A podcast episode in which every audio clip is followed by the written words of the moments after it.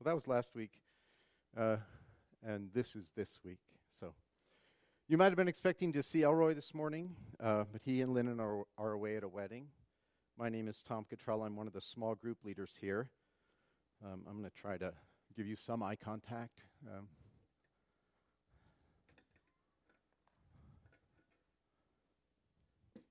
okay. It's amateur it's amateur day here. It's my fault. Um, I'm bridging because the Senecas are planning to be away for the next two in two weeks. I'm bridging the end of summer and the start of the fall. So Elroy was generous to offer me three opportunities to preach, and I'm thankful to him and to you for letting me do this. Um, and to tell you, if you haven't been, I really hope you are praying for whoever is doing this on a Sunday morning. I'm reading this. We belong to each other and how well we care for each other is really important to our life in Christ. So please remember to pray for me, uh, but also for the people uh, who lead in ministries, visible ministries. It's literally here visible ministries like music, sound, greeting, and children's ministry, but also for the people that you will meet and talk to after the after the sermon, after the service.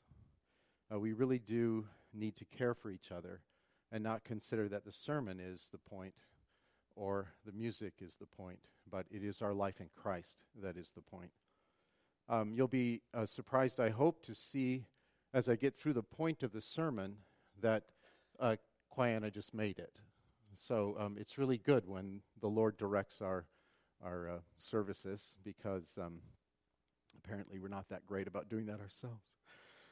How grateful I am, though, to everyone who is uh, helping, and uh, especially uh, the technology challenges we faced this morning. Thank you, brothers, uh, everyone who helped um, make that work.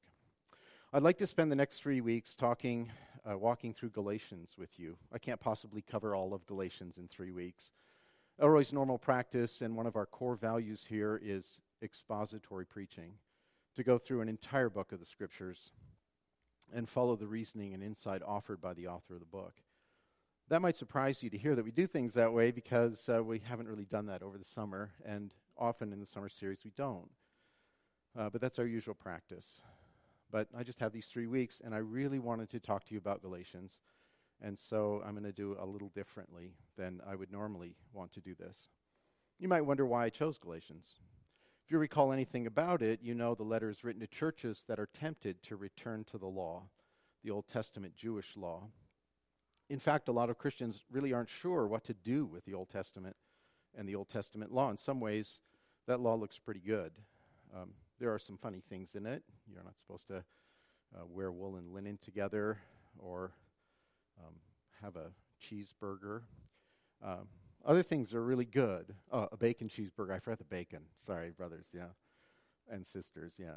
Um, uh, other, uh, other things look really good, like love the Lord your God with all your heart, soul, mind, and strength. This is the first and greatest commandment. The second is like it love, love your neighbor as yourself. These are good. Shouldn't we be obeying these commandments? And if we have to give up ham and cheese and maybe have a, I'll go ahead and say it, a little snip here or there, um, is that really so bad? Some people do think that way. Sure, let's keep the law. After all, how hard can it be? To quote the people in Exodus, everything you have spoken, we will do. Or they think we'll keep the ethical laws, but not the purity laws. Throughout church history, there's been a lot of confusion about this. There's still today. If you saw Chariots of Fire uh, with Eric Liddell's refusal to run uh, an Olympic race on a Sunday, in the early 1900s, there was a tremendous debate about Sabbath laws and the Christian Sabbath. Uh, there was a worldwide conference held in Basel, Switzerland, imposing Christian Sabbath laws around the world. Do you know why your credit card is restricted to 20% interest? Usury laws, laws limiting interest rates on loans, were imposed by a state church, citing portions of Exodus. Even today, why the interest rate is restricted comes from laws like that. it's because certain laws remain in place. Uh, they were attempts to legislate the Sinai covenant. What do we do about these? Aren't they honoring to God? Doesn't Torah observant behavior honor, honor God? There is a movement today to return to so called Jewish roots and observe, at least to some extent, Jewish law. Celebrate Jewish feasts, listen to Jew- Jewish music, eat kosher, wear Jewish jewelry. After all, isn't this the way God wants us to live? Isn't that the way the Old Testament is not what it's all about? Wise living. Some people in that movement have gone, as we say in Galatians language, all the way and become circumcised. Should we be listening to those voices? Don't worry, I know you know better than that. And I don't think that that is a concern for you. If I'm wrong about that, please come talk to me afterwards. Well, first go read Galatians and then and then come talk to me. I know like all human institutions, there are certain rules and practices about what it means to be a Christian. They vary by different groups and we live our lives by these rules. Maybe you have a rule about when or how much to pray, or to read devotions, or to go to community group, or to be generous to the poor, or cheerful no matter what happens, or, well, there's a long list. Uh, lots of rules, and I'm not interested in having particular that discussion. That's not my point. I chose Galatians for another reason entirely. It has to do with what you and I think about Christianity. What is it all about? how can we how we can do, how we can and do live life in Christ. The world probably looks pretty much the same to you day to day. I'm not sure it looks any different than the day before Christ died and the day after he rose. But something so profoundly wonderful happened that was the start of an entire new creation a new heaven and a new earth begin with the resurrection. The world is entirely, utterly, and fundamentally different after Christ suffered and died on the cross, was buried, and raised. His sacrifice atoned for our sins, restored us to the Father, so that we could, so that He would send the promised Holy Spirit to dwell in us. We have something different from every kind of human institution any set of rules or practices. Life in Christ is not just another lifestyle for people who would like to live happier or more wisely. I participated in churches who, for a long time, thought if we would tell people that there is a better way to live in community, that somehow they would come to saving grace in Christ. And we must proclaim the gospel, not the good news of living a life together. We had to be rescued from uh, the present evil age. And that's um, where we're going to start this morning when I finally get to the scripture to read it. Um, but we're going to talk about everything is from the new life we have in this, through the Spirit. Now, this concept, and the reason I'm laying this groundwork and trying to um, give it some time to rest in you, is that it isn't easy to grasp. It wasn't easy, even easy for Jesus' closest followers, and we'll see that in this letter. When you read it this week, and why not? It doesn't take long. When you read it, you will see that Peter and Barnabas get confused. If followers of Jesus, people who saw him turn water into wine, walk on water, feed multitudes, heal the sick, raise the dead, if they didn't constantly live in an awareness that everything, everything had changed, if they had to work everything through and be reminded about it, and then challenged about it, and then confronted by other believers in the body of Christ about it, then, well, I think we do too. I'm not different enough from those men and women who walked with Jesus. So that's my point. That's what the sermon is about. Life in Christ is not a new law or a great way to live, a wise way to raise your family, a nice social group to have over for dinner, or the way to be a nice person or a kindly neighbor. Some of those things may happen. But I want to shock you out of thinking that anything we do here is human. What we are doing is, well, okay, truly redeemed humanity, yes. Life in Christ is entirely the supernatural work of the given Holy Spirit promised throughout pages and ages of the Old Testament. You, your flesh, this present world, if you're in Christ, You died to that. And there's a new life in you, a new creation. The same power that spoke the world into being has spoken into your life to raise you from the dead. What we're doing here is not just a little meeting, it is a reminder and an invitation to live life in this new way. A new creation is transforming your life. The Holy Spirit was not sent to help you eat kosher, pick out certain ethical laws, or make the world slightly more friendly. The world was and is irrevocably fallen, and it had to be completely made new. And to be honest, your sinful self and my sinful self just isn't up to the task. So stop even imagining that anything we are doing as believers is something you can practice if you'll just try harder. You can't do this. We are entirely dependent to cry out to God for help. I don't know how many times in going through the Psalms you see David say, I cried to the Lord, and he heard me. If you need help, that's where you go. Um, so every week in this series, I'm going to pick a little section of the letter to start with and then talk with you about it and then point you to some of the most, what I think are compelling verses in Paul's letter. And this week, we'll start with a greeting, which I should have read, but um, apparently I didn't. And the marvel of technology. So here's, um, can you, uh, the phone? Nope. Can we just mute it? You can turn to Galatians 1 and join me. Um, if you have read many of Paul's letters, you'll know there's a standard way he opens. It's, um, it's very friendly and warm. It says, Paul, an apostle of Christ Jesus by the will of God, to the saints who are in Ephesus. Paul and Timothy, servants of Christ Jesus, to the saints in Christ Jesus at Philippi, with the overseers and deacons. Paul, Silvanus, and Timothy to the church of the Thessalonians in God the Father and the Lord Jesus Christ, grace and peace to you. Galatians is different. And I'd like to talk about some of those distinctions so that we can see why. One of the wonderful things you should know about studying the scriptures is they're marvelously written. And the opening passage of Galatians and the closing pas- passage of Galatians form a beautiful inclusio, and they are bookends.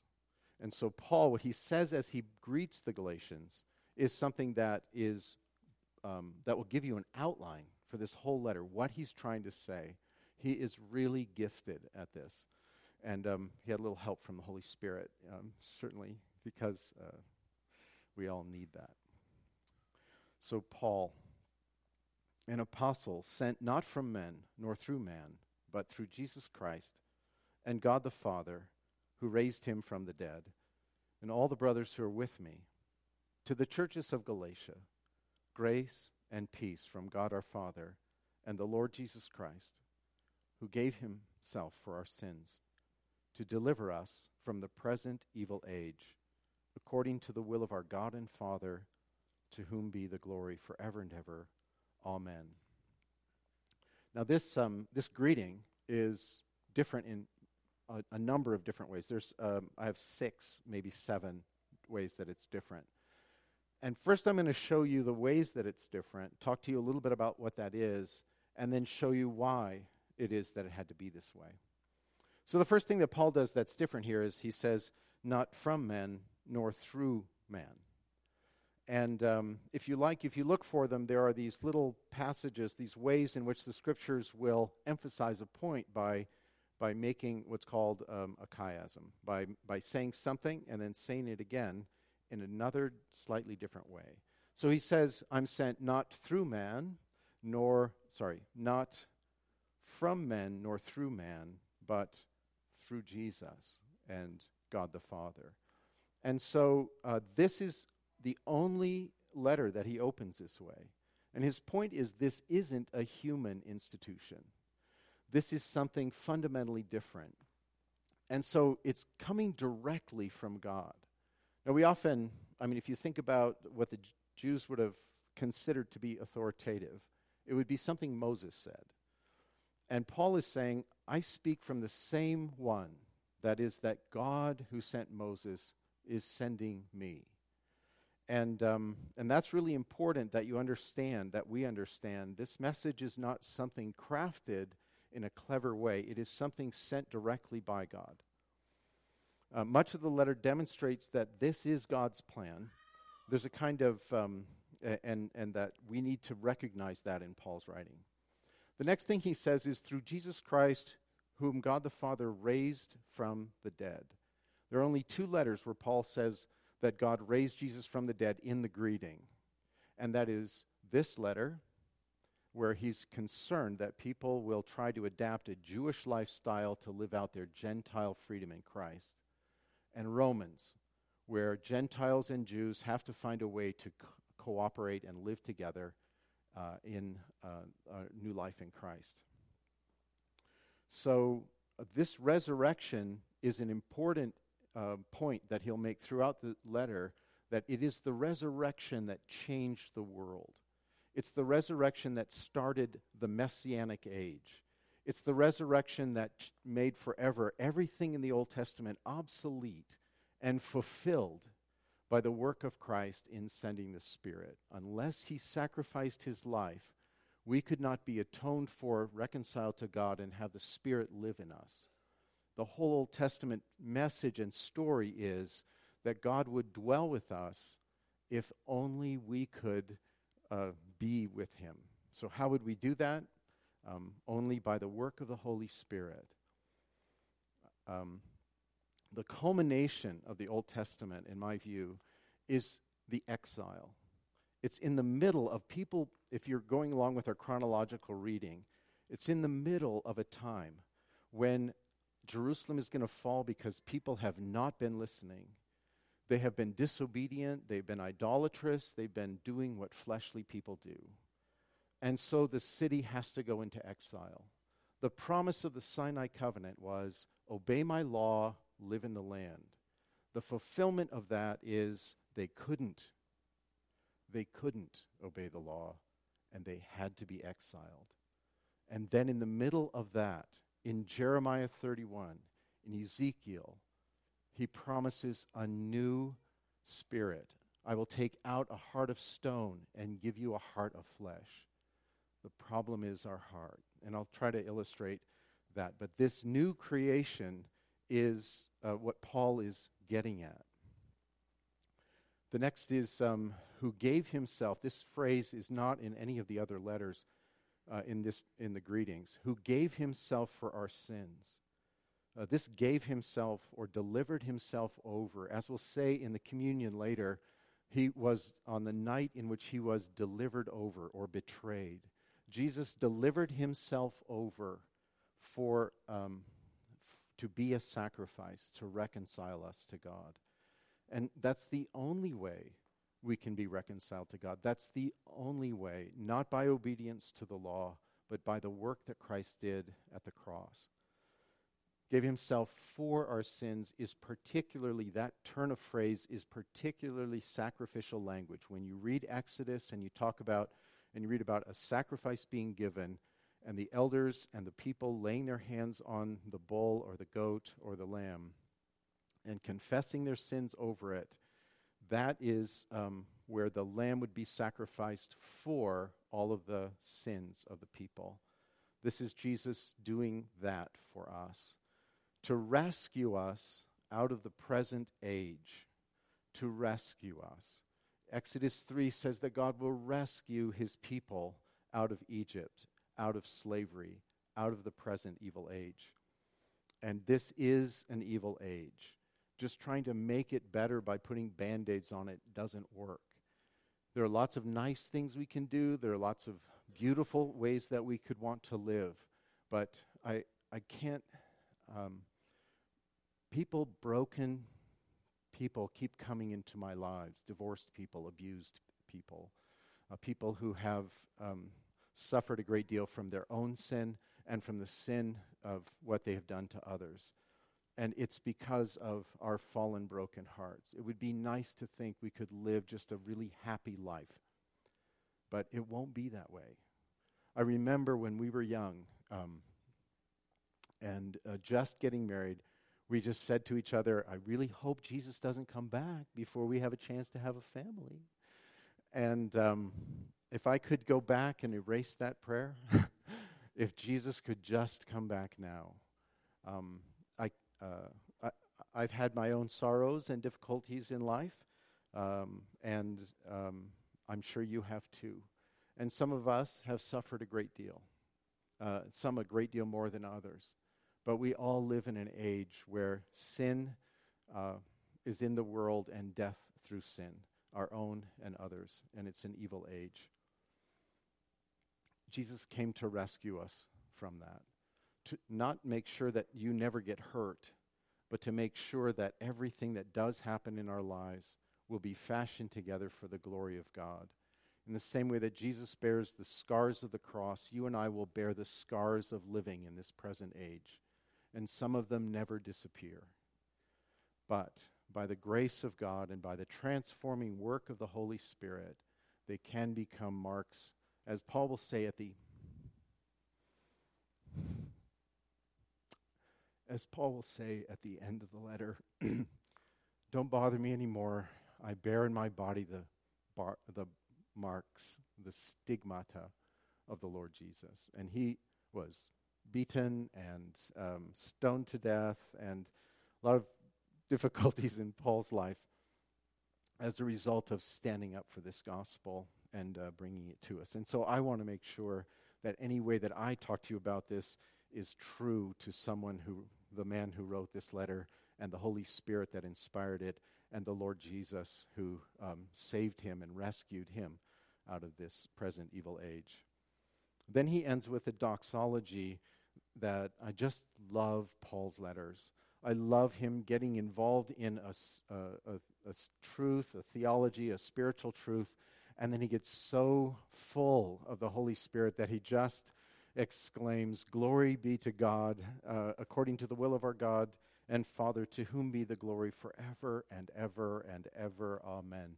This is the only letter that starts that way. So good things are coming. You might expect really good things from uh, all of this promise, but if you know, you'll know the next verse isn't so happy. So we're going to wait for next week to get to the not so happy verse. But um, uh, I, I, just I, I want to talk a little bit about what happens to us um, when we think that the law or or something will give us a, a place in Christ. So let me um, let me turn to Matthew. Can you turn it back on and see if um see how if it's any better? Okay. So I will um, I will fill in the blanks here. So in Matthew five seven, Jesus says, "Don't think I came to abolish the law or the prophets. I haven't come to abolish them, but to fulfill them." And so this is where people who get who stray into observant, beha- Torah observant behavior um, begin, and they say, "Well, Jesus said you should obey the Old Testament law, so you should," and um, they just haven't read the Bible. So um, uh, Jesus said that that would be true until all was. You can you can. That's the end of that. So. Um, uh, until all was fulfilled. So, so what did he mean? Uh, all was fulfilled. Uh, we know that that happens at the cross. So I'm going to illustrate this in uh, something out of the Gospel of Mark, and uh, it's the most shocking verse in the Gospel of Mark. Uh, you can turn to it; it's in Mark seven, and let me lead you up to it uh, by telling you what's happening. Um, Mark Mark's gospel is uh, by historic record Peter's um, testimony, and uh, Mark was a disciple, especially of Peter. And uh, let me just tell you what's happened in, in this. We're, we're headed for Mark 7 14. I'll read it so you know what's, um, what's coming. He called the people to him again and said, Hear me, all of you, and understand. There's nothing outside a person that by going into him can defile him, but the things that come out of a person are what defile him. And when he had entered the house and left the people, his disciple asked him about this parable. And he said to them, Then are you also without understanding?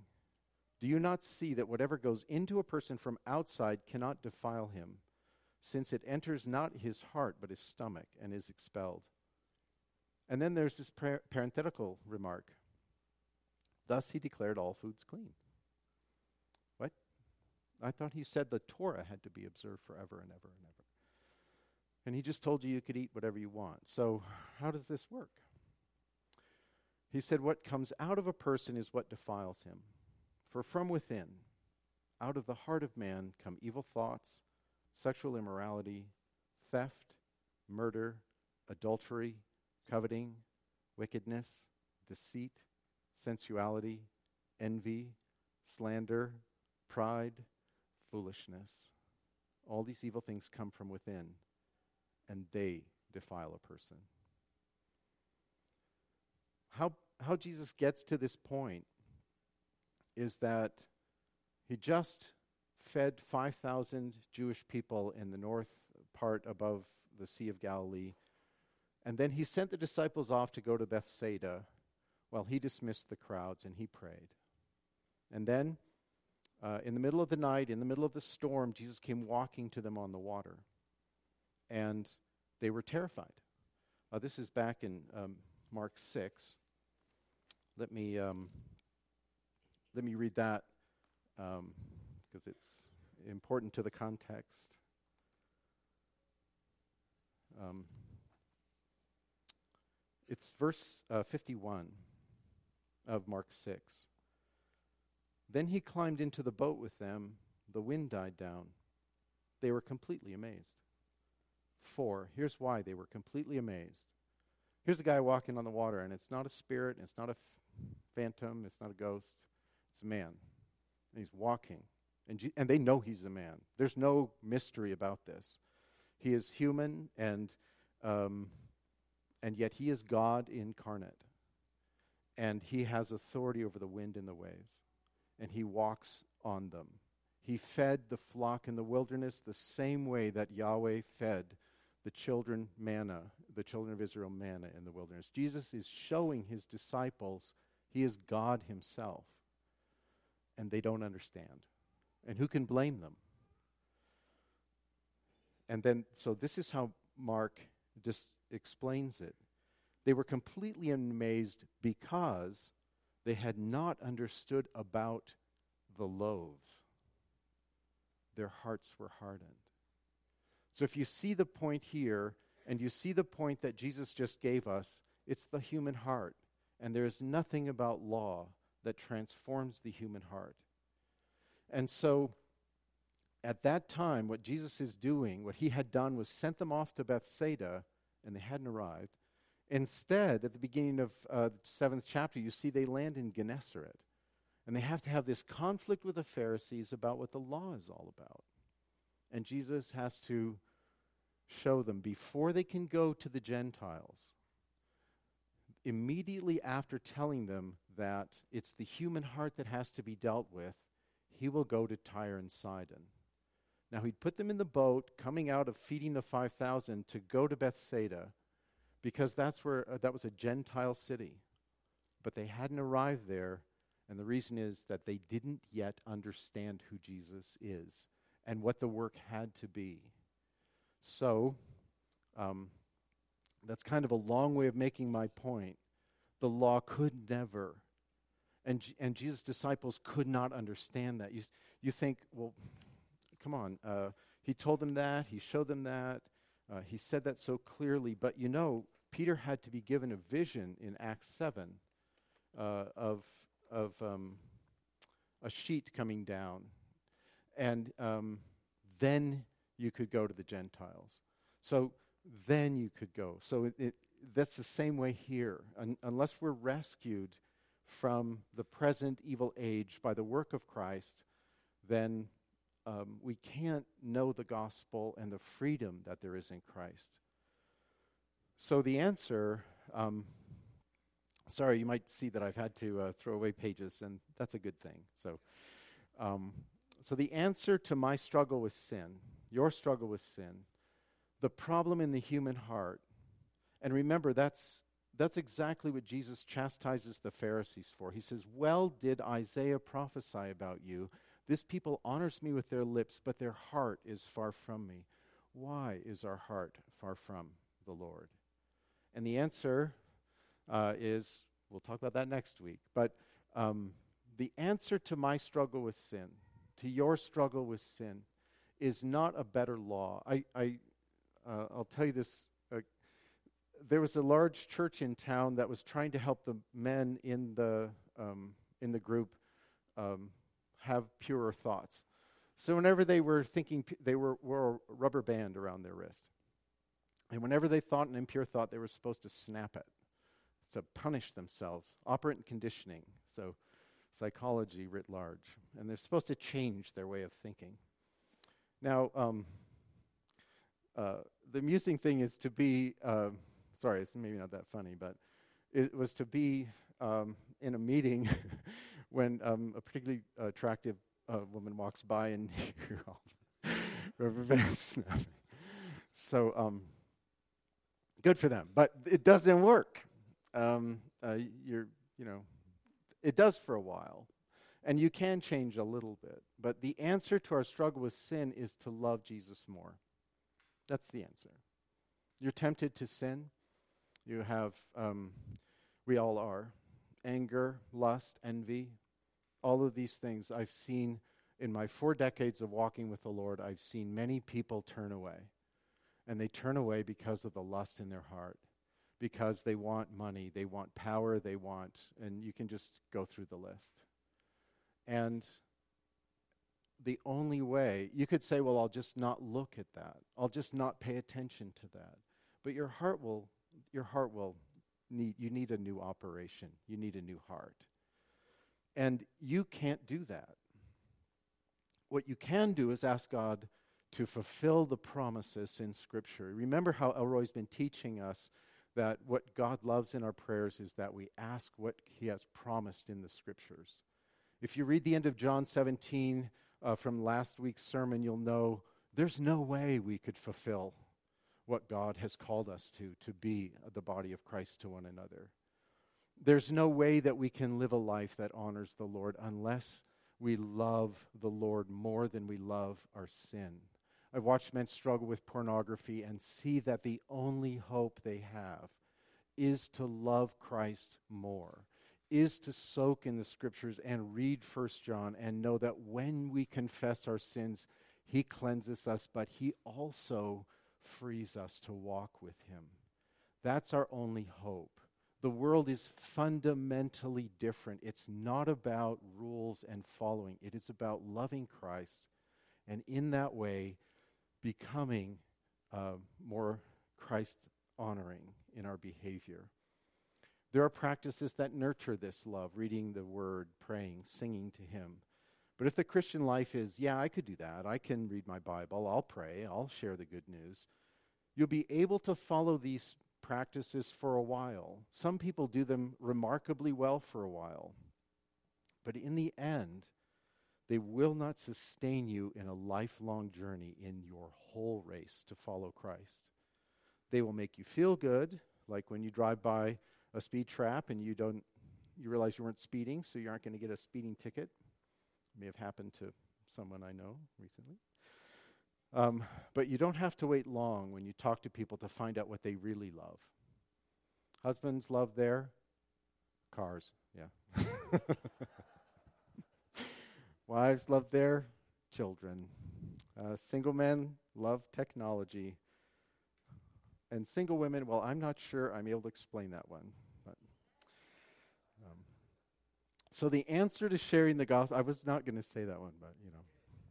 The answer to sharing the gospel, living the Christian life, it's not just that we've been commanded. When you love Christ and care about the eternal destiny of people, it will just come out of your mouth. The trick is when you want to think when you want to say something about Jesus, just go ahead and say it. And if he lives in you, have courage and say it. Christian life is not a set of rules. The area of the era of the law is over. You have been rescued from the present evil age if you are in Christ. There's a new kind of operating principle, and it's what the law was sent to do.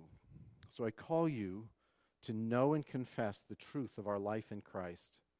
In Galatians 2:19 and 20, this is what I would encourage you to reflect on these these words this week. Through the law I died to the law so that I might live to God. I have been crucified with Christ. It is no longer I who live, but Christ who lives in me. And the life I now live in the flesh, I live by faith in the Son of God who loved me and gave himself for me to rescue me from the present evil age. In communion, we commemorate that we are crucified with Christ, and we identify with the spiritual reality that we have died with Christ to be raised to a new life. It's the work of the Holy Spirit. So Paul writes, For I received from the Lord what I delivered to you, that the Lord Jesus, on the night when he was betrayed, took bread. And when, when he had given thanks, he broke it and said, This is my body, which is for you. Do this in remembrance of me. In the same way, also, he took the cup after supper, saying, This cup is the new covenant in my blood. Do this as often as you drink it in remembrance of me. For as often as you eat this bread and drink the cup, you proclaim the Lord's death until he comes. Whoever therefore eats the bread or drinks the cup of the Lord in an unworthy manner will be guilty of profaning the body and blood of the Lord. Let a person examine himself then, and so eat of the bread and drink the cup. For anyone who eats and drinks without discerning the body eats and drinks judgment. So, if you belong to Jesus, confess him as Savior, are alive in Christ, and rescued out of the present evil age, you're invited to remember his work to rescue you. So, I invite someone to come help with communion. Andrew, thank you.